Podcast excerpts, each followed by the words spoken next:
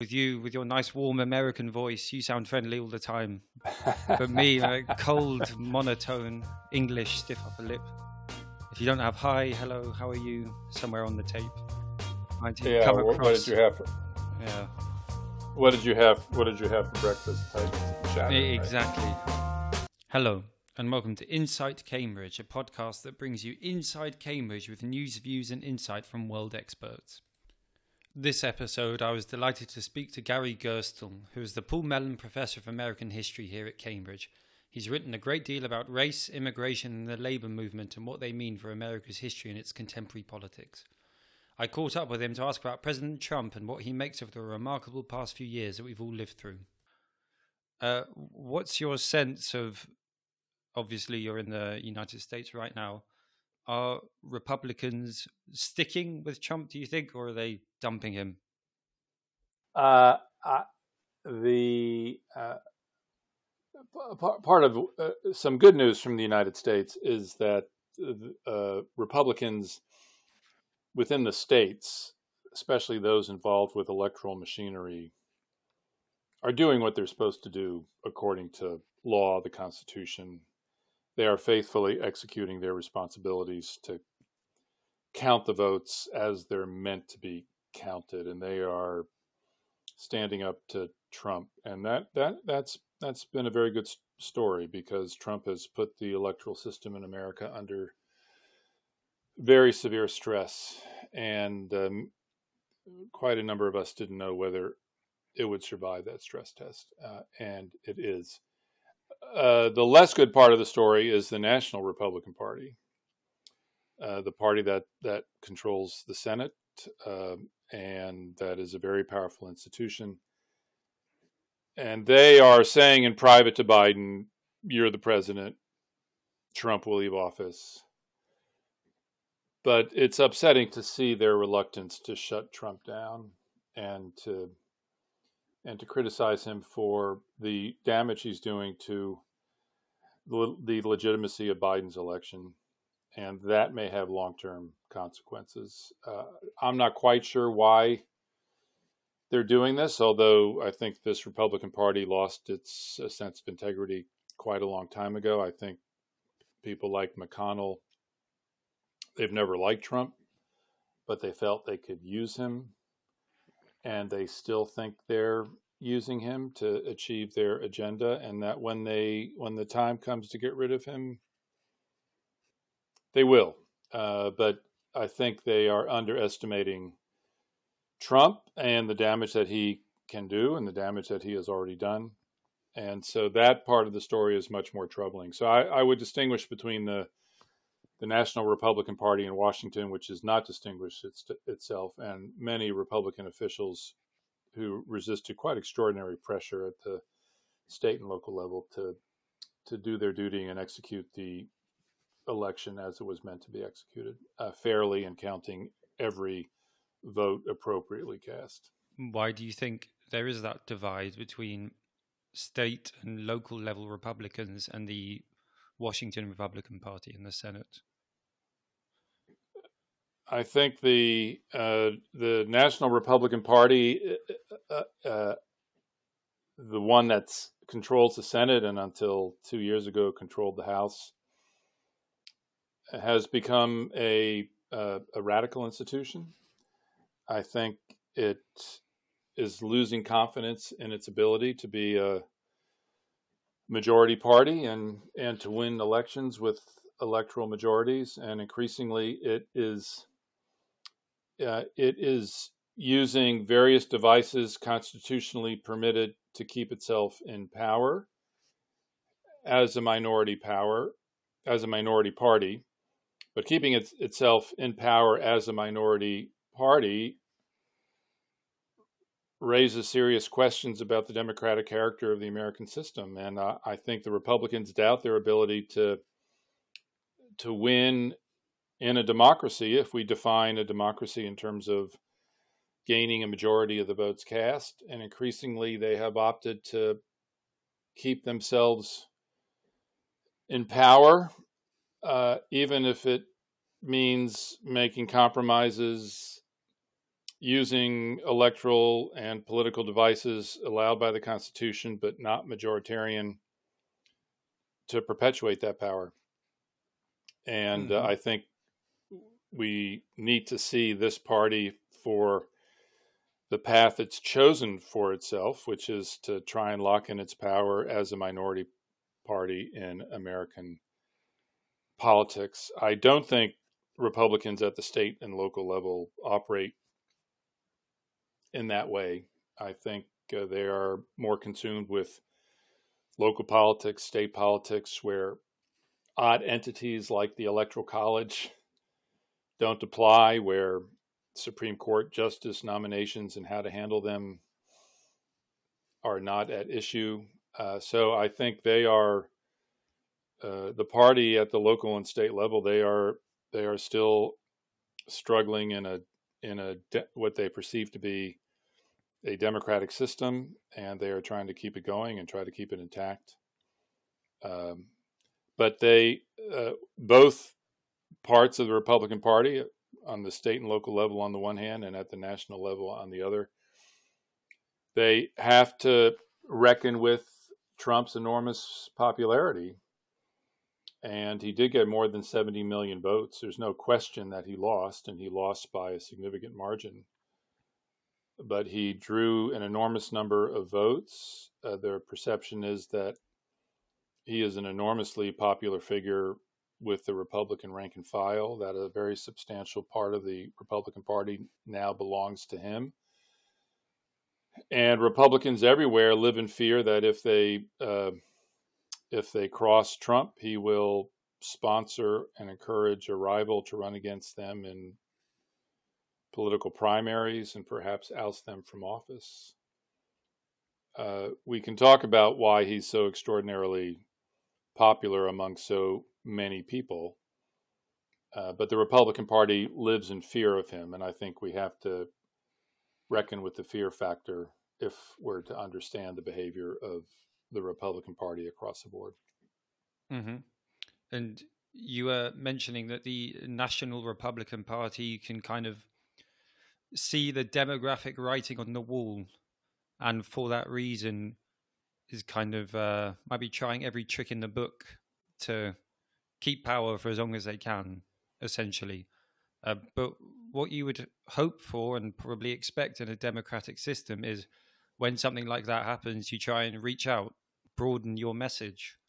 Do you think the National Republican Party they're trying that, but it's not working, or they don't want to try it? What's going on there? Uh, that's a that's a that's a very good question. When George W. Bush was president in the the first eight years of the 21st century, his dream, along with his key advisor Karl Rove, was to make the Republican Party the new majority party in American politics for the long term. Uh, they thought they could put together their regional power in the South uh, and in the Southwest. They they thought they could bring in a lot of Latino votes. They thought they could bring in a lot of small town and rural votes in America. Bush had a vision of of the party becoming the majority party over the long term, and they had studied demographics very carefully, and they thought this could be done. And it mattered that Bush came out of the state of Texas, which has a very large and, in some respects, a very old Latino population. By old, I don't mean in terms of years, I mean in terms of how long aspects of that Latino population have been in Texas. Some 50 years, some 100 years, some 150 years. Bush has had, had had enormous success drawing Latino votes to him in Texas, and he also demonstrated he could do that in a national election. So they accepted the challenge that you have just mentioned of renewing the Republican Party for the 21st century. And a crucial element of that has to be an ability to attract the votes of substantial numbers of some non white Americans. Because the demographic reality is this by 2050, no matter what immigration policies the United States pursues from here until 2050, the United States will be a majority minority nation. And by that, I mean a, a majority will be descended from populations that are characterized as minority, which in America means non white, and that means black, Asian American, indigenous American, Latino American. And once you confront that demographic reality, if you're a member of a political party, you have to think, well, how am I going to make a dent in that non white majority, given that the Democratic Party has been the party of minorities really for the last 50 to 80 years? How are we going to gain an edge there? How are we going to make inroads? Bush had a plan. Uh, he wasn't drawing many black votes, but in 2004, when he ran for reelection, I believe he gained more than 40% of the Latino vote. And he demonstrated there that that was enough to give him a majority, which, of, which by the way, he did not have in 2000, even though he was declared the winner. He won with a, with less votes than his rival Al Gore.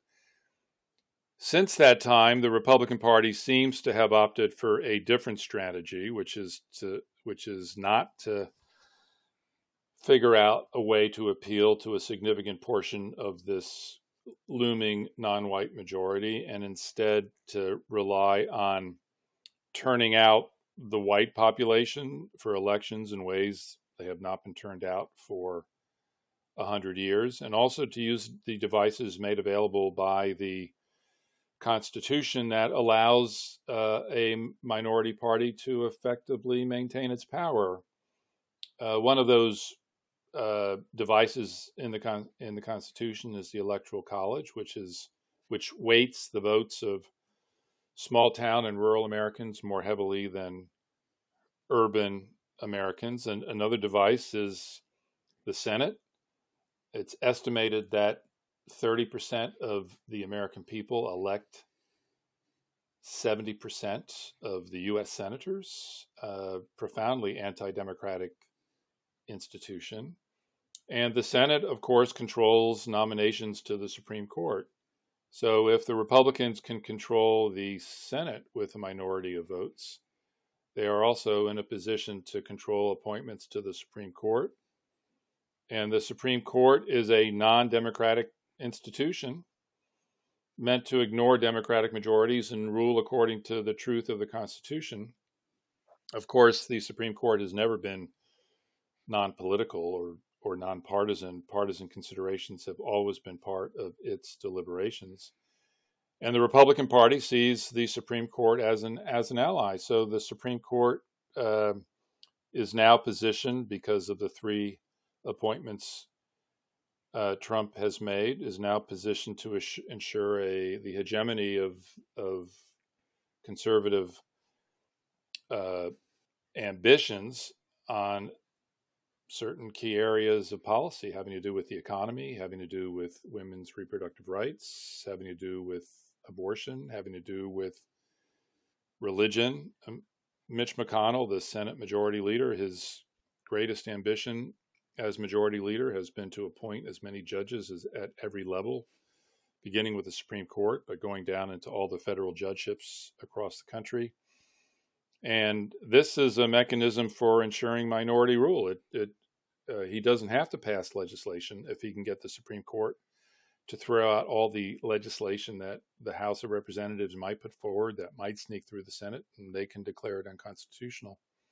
So we see McConnell leading a Republican Party that is doubling down on its ability to control American politics while being the minority politics, the minority party, and giving up on uh, the uh, opportunity to and the imperatives imperative of becoming a majority party. So this has been a, a very um, sobering development in American politics. And if it continues over the next five or 10 or 15 years, America may have to stop calling itself a democracy.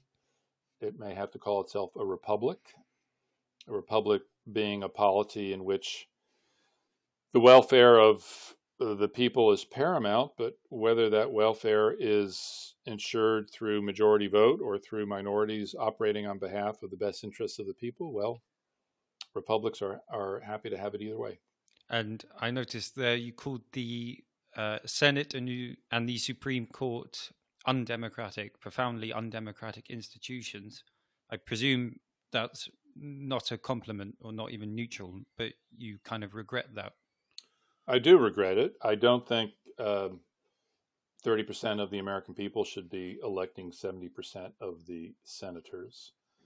Uh, and I don't, there's a role for a Supreme Court. Uh, the United States has the oldest written constitution operative in the world. There are benefits to that. There are, are, are burdens to that. It's important that there be a court that uphold the Constitution and, and interpret it properly. So, uh, but it's the power of, of the Supreme Court has to be within bounds, and uh, and it's meant to be a check on overly aggressive legislatures. It's not meant to replace legislatures in terms of executing the will of the people. Uh, the first words of the U.S. Constitution are "We the people," meant to indicate the country's commitment to popular sovereignty. And I think the United States is living through a moment where the ability of pop of, of the ability of the people to be sovereign uh, is now in doubt. Mm. But you think that's not so much down to the US Constitution itself, so not down to design by the founding fathers, but more just because of developments subsequently? Or do you think the US Constitution itself is a, a barrier to effective democratic government in the 21st century? Well, the U.S. the having the oldest written constitution in the world is is both both a virtue and a burden. Uh, it's a virtue because the United States has been governed by essentially the same set of laws uh, for uh, more than 200 years now. It's a burden because an 18th century constitution could not anticipate every challenge of governing in the 21st century, and the, the Constitution could be approved if it could be amended, which is almost impossible to do, both because the procedure for amending the Constitution is meant to be very arduous, and because in a polarized country, a country as polarized as the United States is right now, it's difficult to imagine how both sides of the polarity could come to an agreement on how the U.S. Constitution should be amended, and some kind of agreement would be necessary to put any amendments into effect. We can get on to the Constitution a little bit later in our, our conversation if if you wish to. Uh, the Constitution built in the the framers of the Constitution built into it certain counter majoritarian instruments. And what I mean by that is that the framers of the Constitution, the so called founding fathers of America, were nervous about the people being sovereign and they thought the people would at times be too passionate and too unruly and in the grip of emotions that could be unstable and lead them to erroneous policies.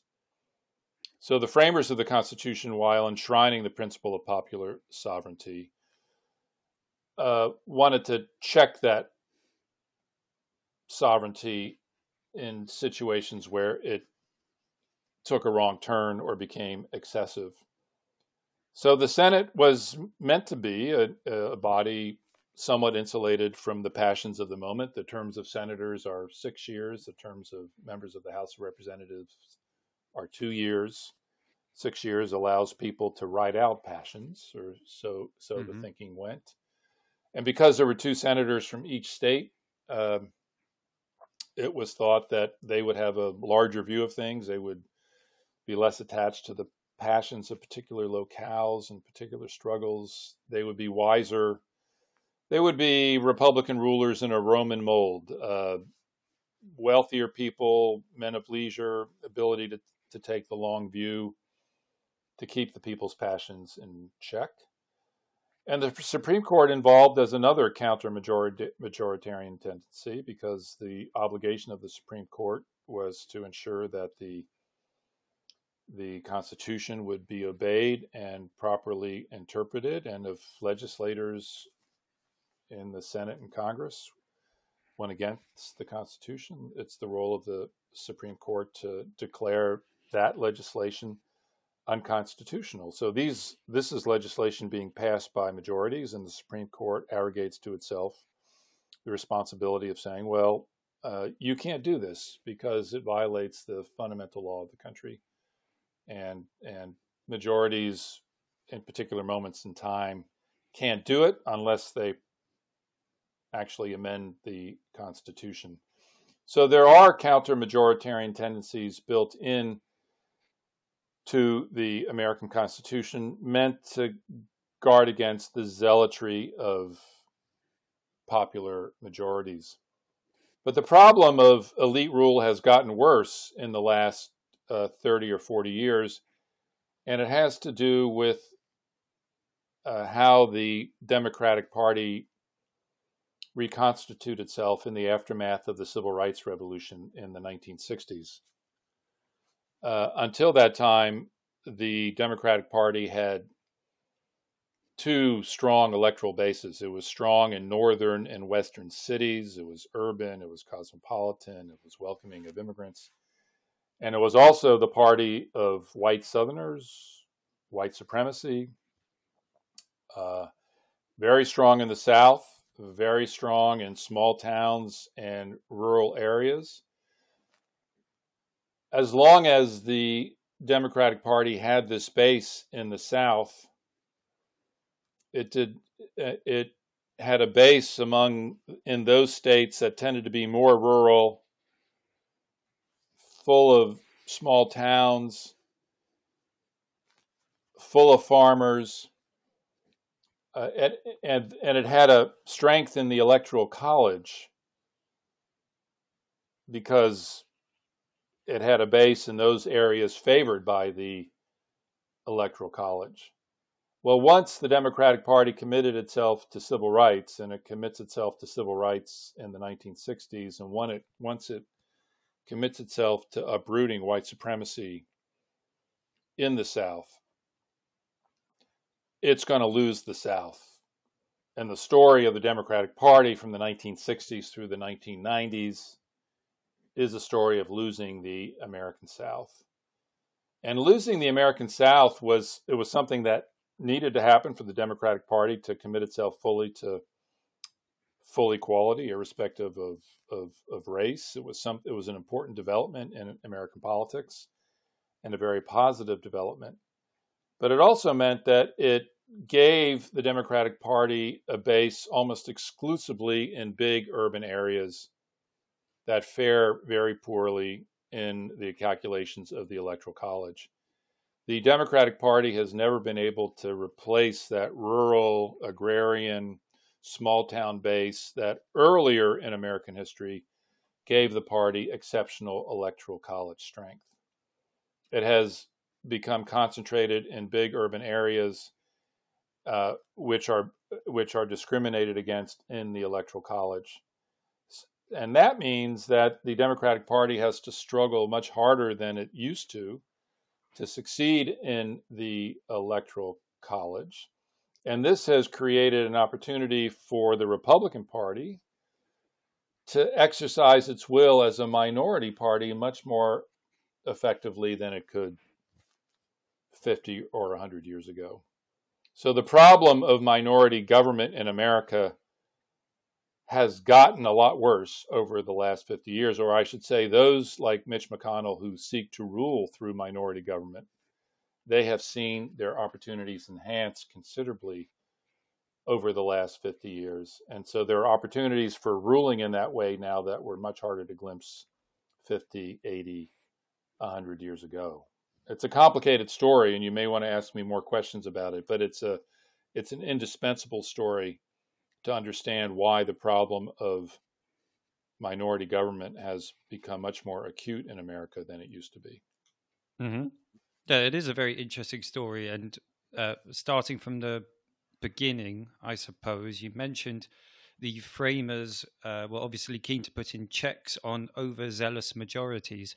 Did it ever occur to them there could be overzealous minorities, you know, very well organized ones in political parties, who might uh, weaponize these checks and balances for their own ends? Did they ever think about that problem? Uh, they were alert to the problem of what they would have called factions, uh, which is another name for o- overzealous uh, minorities.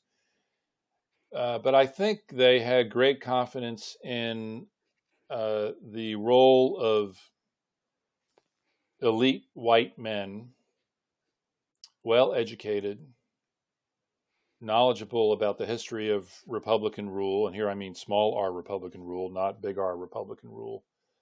They had great confidence in the ability of, of, of wise men, wise elites, to step in and strategic at strategic moments and correct prob- the problems both of minority and majority zealotry. That the elites would be entirely bounced from Washington, D.C., or I should say traditional elites, which has been part of Trump's goal. The framers had trouble imagining that that would happen. Uh, and so uh, they, it's not something they gave a lot of thought to.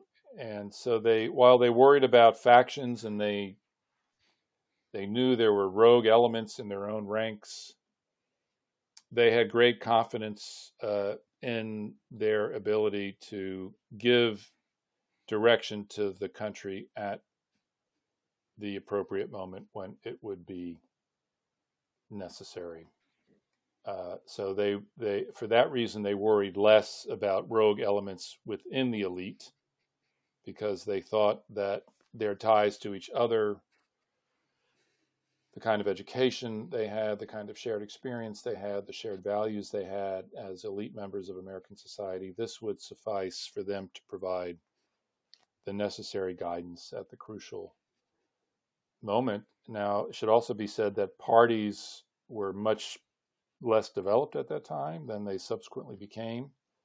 That parties were considered themselves too partisan, and uh, uh, they they were labeled with the negative word factions. Uh, so th- there was a notion that uh, wise elite men would step in when needed if the republic had gone off course to correct its path.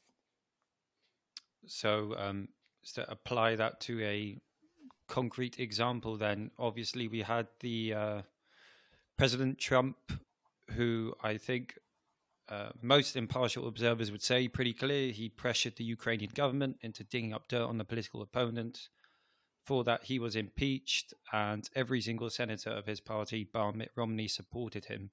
Think that's the kind of situation the framers wouldn't really have expected to arise. They would have expected more independence of thought from senators.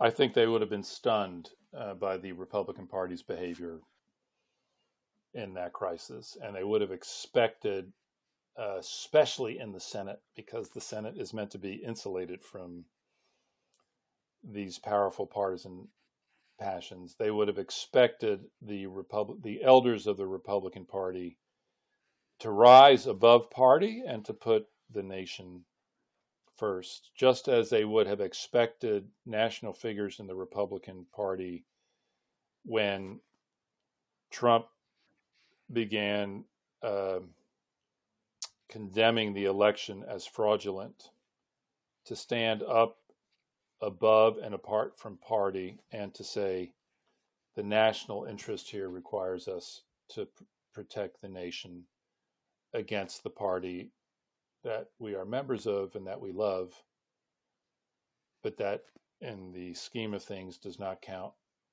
uh, for as much as the nation and the republic for which it stands. The Trump has been putting American democracy on trial. He's been putting the U.S. Constitution on trial.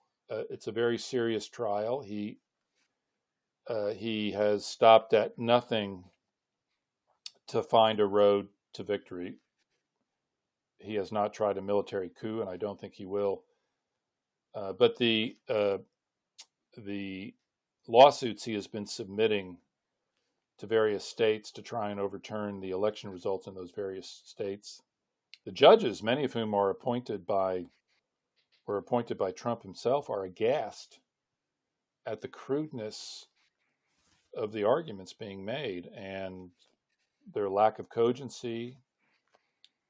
They're throwing them out um, with little deliberation, and these are frequently Republican judges so some of that, what the founders wanted from national politicians and national elite, ironically, there are people at the local and state levels who are standing up for these values, but it inverts uh, the actions as, that the founding fathers had anticipated would be necessary in a situation like this, which is that the those attached to local areas or states would be too passionate, would be in the grip of their emotions, and would not be able to act in the interest of the republic and the interest of the country over the interest of party. But this is precisely where American democracy in this in its vulnerable season had been saved, whereas the national elite, which is the elite in which the framers invested all their hopes, has been shockingly um, complicit in Trump's efforts to undermine American democracy. Strength on the local level, a kind of civic strength and political weakness yes. in the capital, or elite weakness. Elite weakness uh, it, it, it, within the elite that was expected by the framers t- to step in in moments of crisis and and bail out a bail out a republic if it needed bailing out. Uh, do you see any prospect of the elite getting a backbone? I don't know. I I I uh, I uh, I think I think there's a democratic elite that has a backbone and that can distinguish between uh, party and country. I think in the National Republican Party, they cannot imagine that there may be a moment when the interest of the republic of the country will stand apart from the interest of the party. I see only loyalty to party at the national level in, in, in Republican ranks, except for a few isolated figures like Mitt Romney, who has he's he's become an honorable man, but he has very little influence. Uh, and if you ask me, is the Republican Party going to regain its backbone and integrity in the near future? If you ask me to place a bet on this, my bet is no. Of course, you know, I'm a historian, so I can't with complete confidence predict the future. It's important to recognize that uh, uh, this this intense partisanship at the national level did not begin with Trump. Trump is as much a product uh, as a as a leader of this tendency. Uh, the it's important to to recognize that the Republican Party under Mitch McConnell, once it gained control of the Senate in 2010, did everything it could to obstruct Obama and the Democratic Party in terms of its legislation. Uh, took a certain delight in preventing Obama from getting anything passed in Congress. Uh, they wanted to bury him. And even on matters that uh, urgently required some kind of bipartisan action, such as a comprehensive immigration reform bill, and there were moments where it looked like compromise was possible.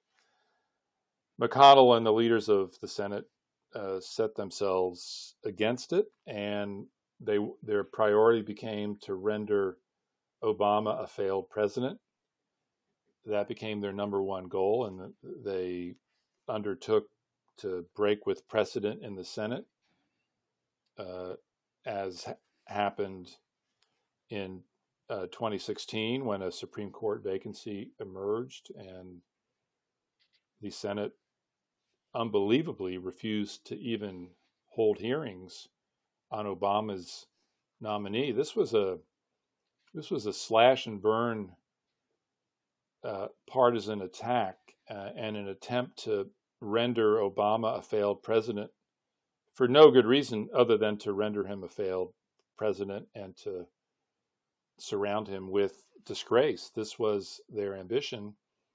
And Obama, in turn, because he realized after 2010 he wasn't going to get any legislation uh, through Congress, he resorted more and more to executive orders to get his work done.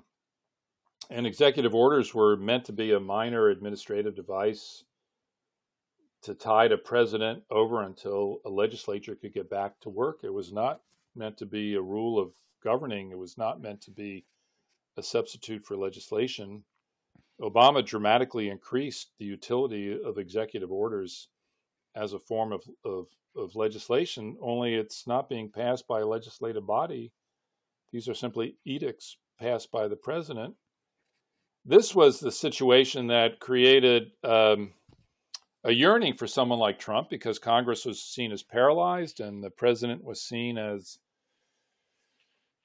uh, acting out of bounds, and this lent credence to the notion that Washington was had become a swamp, uh, and and hence uh, looking toward a strong man who was going to sweep into town and and clean things up.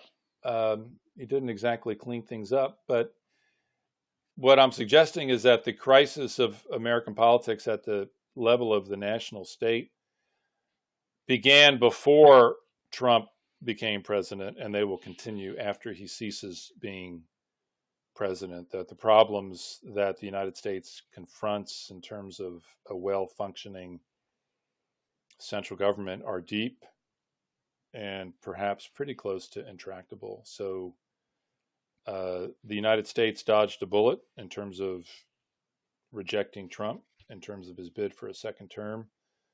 But the crisis of national governance in America I'm sorry to report, is far from over. Do you think there are people in, I would expect, mostly the Republican Party, but maybe both parties, who would say, well, what you call a crisis of governance, I call heaven, in terms of, I don't like government. I especially don't like the federal government. It's fine by me if it's split and it can't get anything done, then it can leave me alone and leave us in liberty. Uh, yes. Um, there uh, uh, there are there it, this is a very strong point of view in the Republican Party, and you bring up what has been one of the fundamental commitments of the Republican Party since Reagan became president in the 1980s, uh, and it's best put by a key political operative for many years. You don't hear so much more much about him anymore, but a major player in Washington politics in the 1990s and first decade of the 21st century, a man by the name of Grover Norquist. And I'm bringing him up not so that your listeners will remember his name, uh, because it's hard to remember, but so they will remember his favorite line that he used to use for his weekly breakfasts, where he invited legislators from legislators from the Republican Party to come and sign a pledge that they would never in their lives um, agreed to legislation that would increase taxes. Never in their lives. And his favorite line was, We are going to shrink the size of the federal government to the point at which we can drown it in a bathtub. And that is a becomes a central motivation of the Republican Party. We want to shrink the federal government to the point where we can drown it in a bathtub. The Republicans felt that the expansion of the federal government in the 1960s and after was illegitimate, ran contrary to the Constitution, and that their obligation was to tear this edifice down. The problem is that many, many Americans, including many people who vote for Republicans, like a lot of things that the central government does, and thus do not want the federal government shrunk to the point where it can be drowned in a bathtub, because that means Social Security goes. That means aid in terms of federal emergency goes. Uh, that means all kinds of other benefits and things that the federal government does that people like go away. The Republicans might have read this orientation on the part of many American voters as indicating a need for compromise, that they can't shrink the government to the point where it's it can be drowned in a bathtub. That many things the federal government does are things that Americans in both parties value. That it's their obligation, therefore, to have a smaller but well functioning government that delivers on what Americans want. But the Republican Party has not taken that stance. It has not read the resistance to their desire to kill the central government as expressing a desire for compromise. Uh, instead, it, it's made them harder when Supreme Court justices they've appointed in the past refuse to declare legislation supporting government illegal. They have become more strident in terms of demanding justices further to the right be appointed to the court, and now they may have that majority. They have taken on the step on multiple occasions of actually shutting down the government. Uh, they have become more extreme. They have become more radical, and their motto may now be, as you were suggesting, uh, destruction of the central state by any means necessary. But to take that point of view is to play with fire. And what I have found missing in the deliberations of the Republican Party uh, is this understanding that a national legislature has to solve problems that Americans put in their lap. And that a, f- a refusal to be oriented towards solving problems, inducing paralysis, rendering the Congress an ineffectual institution, is going to lead to a decline in the respect for Congress uh, and it's going to lead to a yearning for somebody and something who's going to ride into town and solve the problems that Congress refuses to deal with. So I would say the Republican Party radicalism on this is part of what produced Trump. And if Congress continues to be ineffectual, and McConnell may now decide to frustrate every one of Biden's initiatives as he tried to frustrate every one of Obama's initiatives. And if we're in another, in for, if the U.S. is in for another four years of ineffectual congressional action, of divided government, of paralysis, then the United States is going to have to be ready for another strongman riding into town. I don't think it'll be Trump, but you can bet there are plenty of people watching Trump and his success, modeling their own ascent and bid for political influence and power on his journey. So, um, of course, you're not Mitch McConnell's spokesman, but could you imagine him or somebody like him who thinks like him making a principled argument saying, I don't want any strong men. All I want, I just want Washington to keep its nose out of um, people's business. It should deal with wars and foreign policy and not much else. And if people want the rest of it, then they should go to the state capital, not to Washington. One can make a principled case of of that sort, but uh, I think there uh, are certain issues on which national legislation is required. Um, a sane immigration policy, however one wants to configure it, needs Washington input. A, mm. cli- a climate policy needs Washington input. And infrastructure policy, and America's in desperate need of infrastructure, needs Washington input. Uh, there are serious problems confronting the United States, as there are every other industrial country, every country in the world. And I, we might add that this is, the problems of American governance are not limited to America, right? The Britain's having trouble, France is having trouble, Germany may be heading for trouble. I think democratic governance is vulnerable everywhere right now because the magnitude of the problems facing these polities is is so immense. Uh, I would say America has suffered because there's with its pandemic response because there's been no coordination from the the center and it's been left up to the the states. Mm-hmm. Uh, I think for me to respect McConnell's taking a stand on principle, he would have to show me these are the he would have to show me not simply everything will be done by the states except foreign policy and defense. Will have to show me a list. We would have to have a discussion of the urgent problems facing America that I think for which I think there can be no solution by individual states. There can only be a national solution he, he he's not going to sit down with me because I don't matter to him. But if I was to accept his stand on principle, he would have to answer questions to me or people like me about the issues that states can't solve and not just bury his head in the sand, which is what I feel as though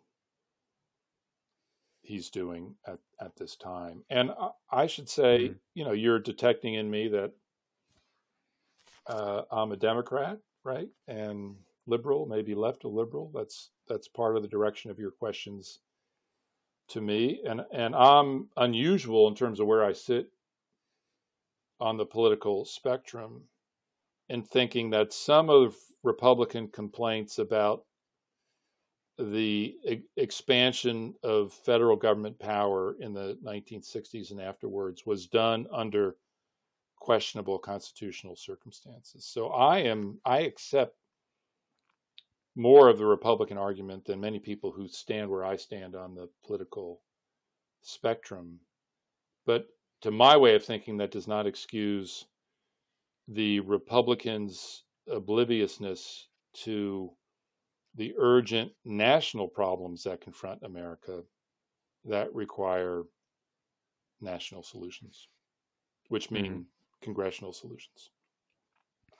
And um, when I was reading your American Crucible Race and Nation in the 20th Century, which is highly readable, by the way, I Thank recommend you. it to anyone. Thank you. Um, you wrote in concluding the book, you didn't share the faith that a new American civic nation, as opposed to a more kind of racialized one, strong but tolerant, was within reach.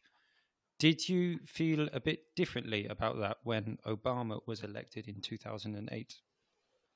Yes, yes. Um, uh, I think uh, I, I, think Obama uh, reawakened uh, in millions of Americans a belief in civic nationalism that America was a place for anyone, irrespective of their race, religion, nationality, ethnicity, sexuality, who was willing to respect the founding documents of America, subscribe to them, work hard, obey the law, and make a place for themselves in American society. That America was was an open place in this way, founded on deep principles of equality, and for um, an African American to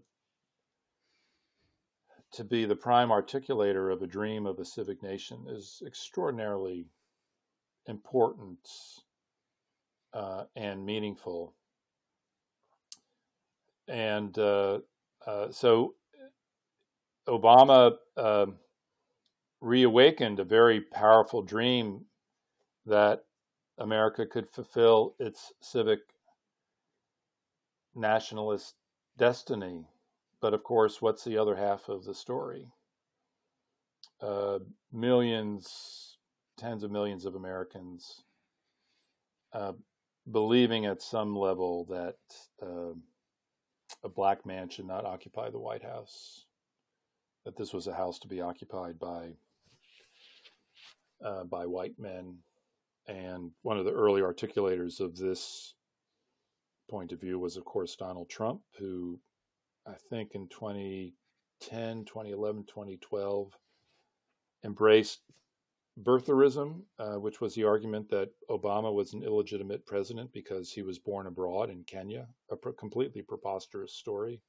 debunked millions of times, but still something that a majority of Republicans believed uh, for much of the Obama presidency, and Trump did everything he can to stir stir this up. What was this birtherist argument, but the claim uh, that because Obama was black, he really shouldn't be president of the United States. So his uh, recreation, Obama's recreation of a dream of a strong civic nation, fanned the embers of racial nationalism and emboldened those who said America, at the end of the day, is defined by race rather than by civic ideals. And this sentiment propels millions of Americans into the Trump camp. And I, I and unfortunately, in a sense, vindicate the words I wrote at the end of American Crucible in 2001. I don't think I was saying that it was impossible to reawaken a dream of a civic nation, but that this the dream of a civic nation had been so dogged by the other tradition of American nationalism, which was the notion that America should be a nation for white people defined as people from Europe and their descendants. That that America was so entangled both by its civic and, and racial traditions that it could not embrace one without reawakening the other. And unfortunately, I think part of the story of the Obama presidency um, is that his dream of reestablishing America as a civic nation failed to convince millions of whites that this could be done under the leadership of a black man. Uh, and uh, increasingly, they were drawn to uh, a kind of white tribalism, um, a, a, white nationalism, uh, determined to to privilege the situation of whites in America and, and determined to build a politics on the basis of white grievance. That many whites in America had suffered a great deal, and that Trump was going to be their standard bearer. I don't think this means that a civic nation in America can never ever be realized, but I think we have to be realistic about the history of the United States. Uh, the history, the period of time in which America was a slave nation, is still longer than the period of time that it's been a free nation. And it's just proven extraordinarily difficult for America to, to disentangle itself from its racist past and to disentangle itself from the dream of being a, a, a people of a nation of whites uh, descended from the pinnacle of civilization regarded regarded as interpreted as as being Europe and the peoples of Europe. Mm. Uh, so the U.S. is is is on a is, is on a journey. I, I think uh, Biden is very much the legatee of Obama. He is reawakening once again the civic dream. I regard it as a noble dream. I would like America to one day escape its racial nationalist past and embrace fully the civic ideals on which the country um, was founded and, and, ideals in which it can take pride. Uh, but watching and observing America in my own life and studying American history has helped has made me understand how difficult it is to disentangle racial nationalism from civic nationalism. Obama thought he could do it. He thought that he could heal America's racial wounds. He thought that as a black man with a white mother and white grandparents. He understood white America as well as black America, and he does understand white America and black America. And he could be a powerful force for reconciliation.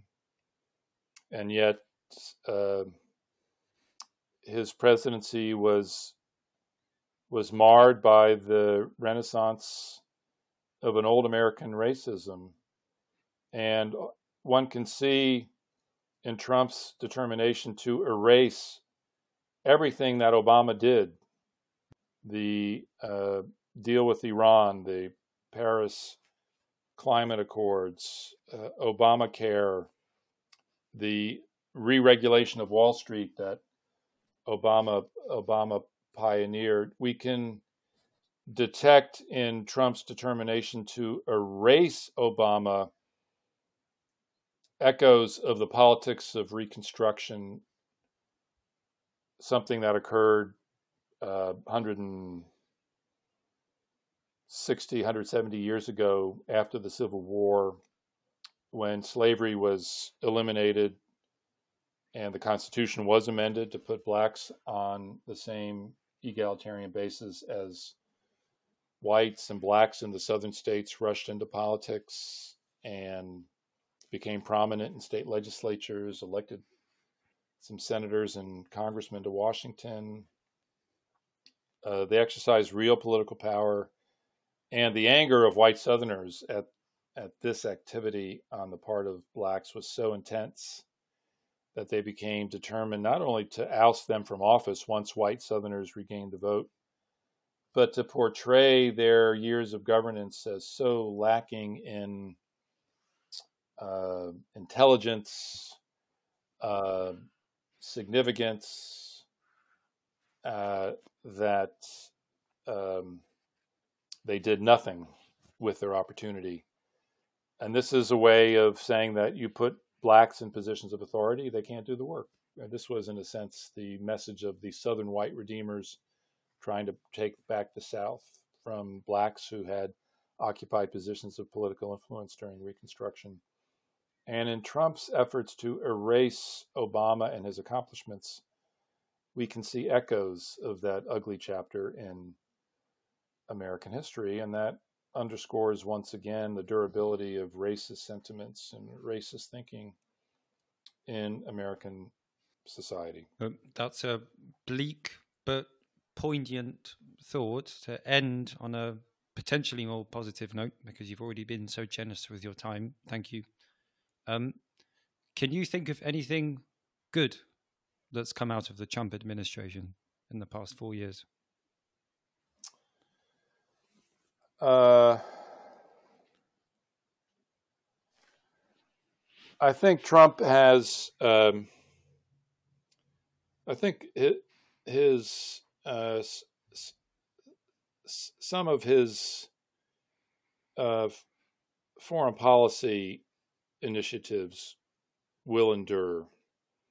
I think um, I think he's been a critic of of elevating global free trade as um, a goal to be pursued at all times and in all places. Uh, he has made American society and I think other societies um, more willing to question the benefits versus the costs of free trade. He's he's not he was in some respects his protectionism was not all that dissimilar from Democrats on the left side of the political spectrum, like like Bernie Sanders. Uh, I think uh, he has provoked a or accelerated a, a questioning of uh, globalization as being the solution of, to all economic problems. I think his policies to China will endure. I think the uh, earlier Republican and Democratic uh, approaches to China, uh, based on the principle that if we draw, meaning we, the West, draws China into international capitalist exchanges that democracy in China will follow. I think that has now been exposed as a wrong-headed uh, policy. Uh, I think there's been some interesting motion in the Middle East um, uh, that will um, that that will endure.